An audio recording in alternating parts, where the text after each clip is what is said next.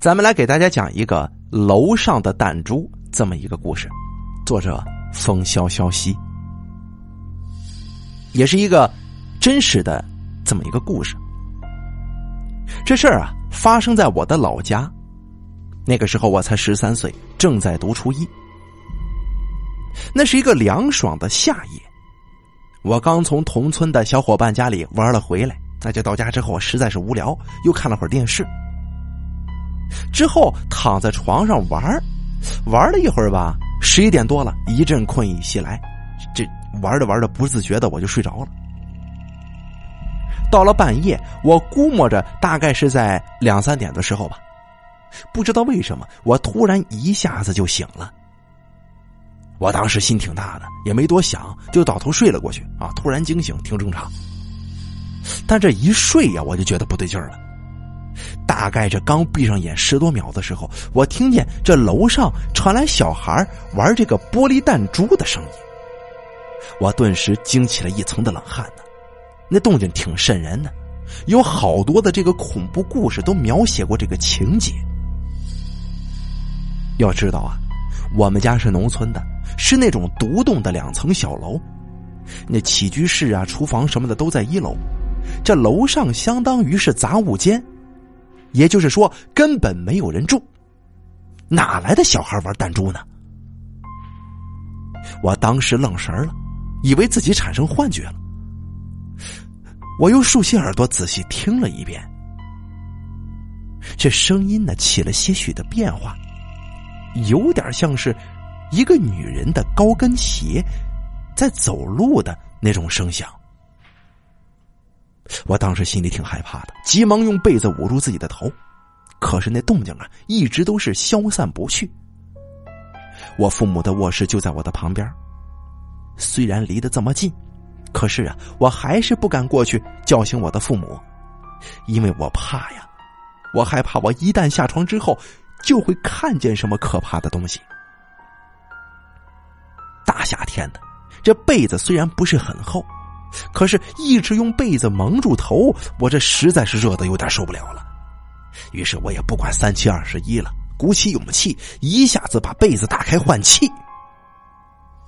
就在那一瞬间，我突然又听到了房间里有拖鞋摩擦地板的声音，声音就在我的床边啊。因为是闭着眼睛掀开的被子，所以我啥都没看见，只是听见了声音而已。我很肯定，我并没有出现幻听，这个声音呢就在我的身边。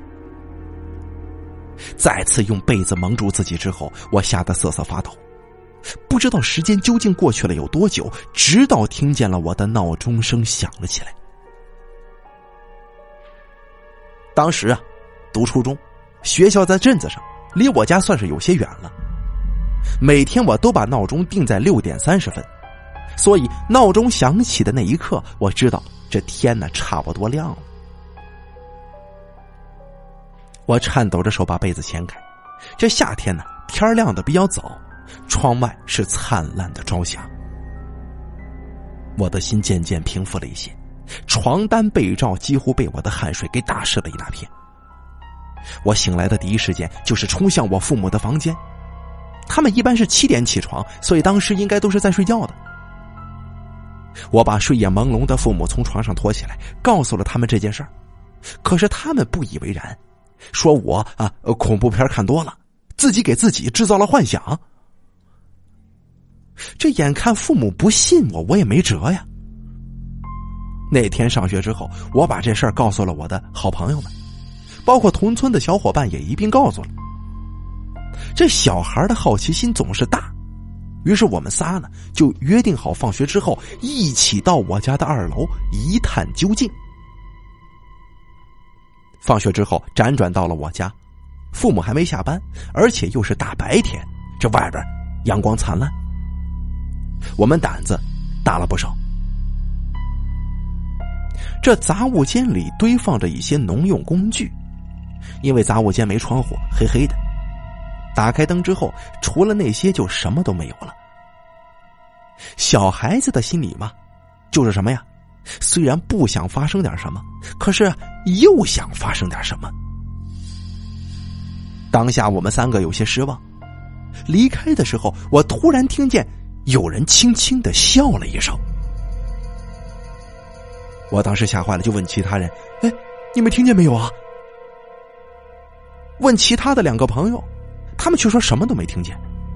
况且那笑声是一个尖细的女人声音，而且是从身后传来的。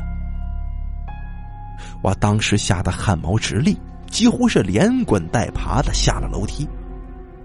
我当时的表现呢，把这两个小伙伴也吓得不轻。我口中一直嚷嚷着有鬼，那两个小伙伴呢，还以为我是吓唬他们呢，笑了笑，也就不了了之。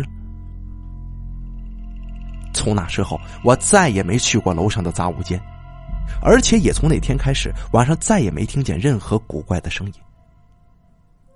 这件事儿就渐渐的被我给忘了。可是没想到，六年之后，我居然再次听到了高跟鞋跟拖鞋的声音，还有那个女人的笑声。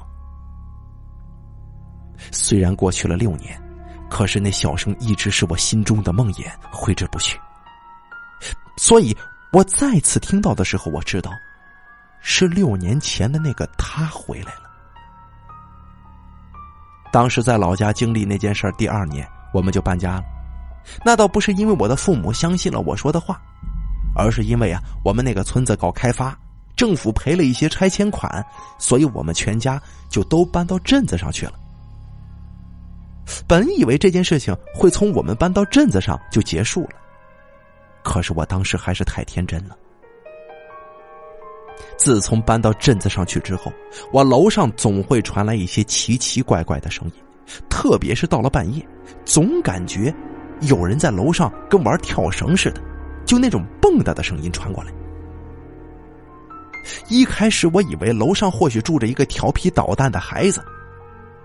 当时正值期末考试，我这心情不太好，半夜老是在床上翻来覆去睡不着，再加上那声音呢，更让我心烦意乱。于是，终于有一天，我实在忍不住了，就把这事儿告诉了我的爸爸妈妈。但是让我感到惊恐的是，爸妈却说我们楼上根本就没住人。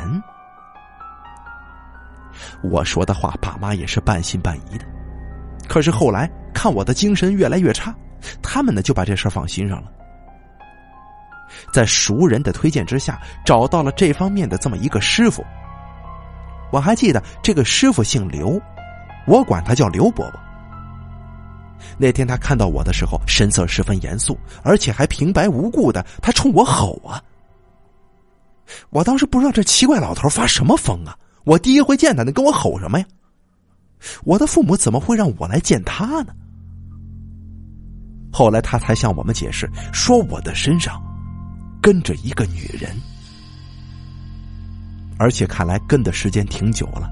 要是他再晚来点的话。那个女人就让我做了他的儿子了。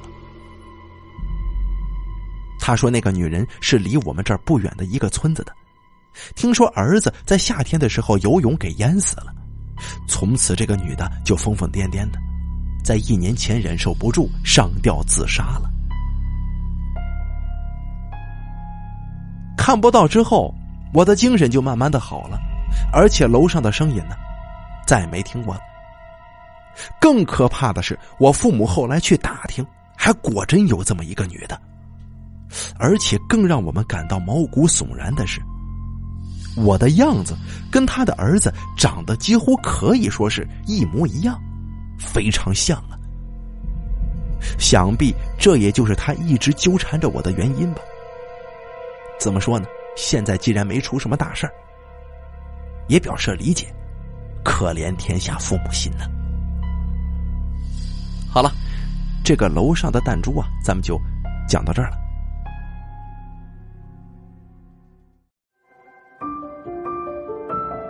本期故事演播完毕。想要了解大凯更多的精彩内容，敬请关注微信公众账号“大凯说”。感谢您的收听。